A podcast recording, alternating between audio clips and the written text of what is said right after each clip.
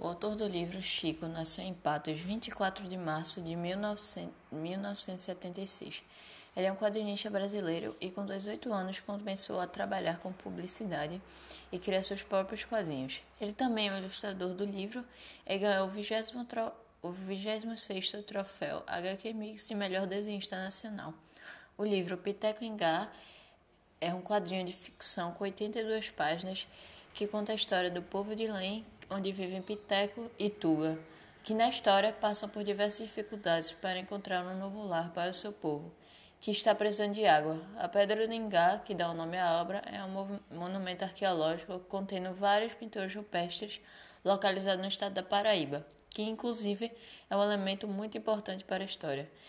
Eu particularmente gostei muito do livro, eu do livro. Recomendo especialmente para quem gosta desse tipo de gênero. Quando você começa a ler, não consegue parar, é uma história muito divertida.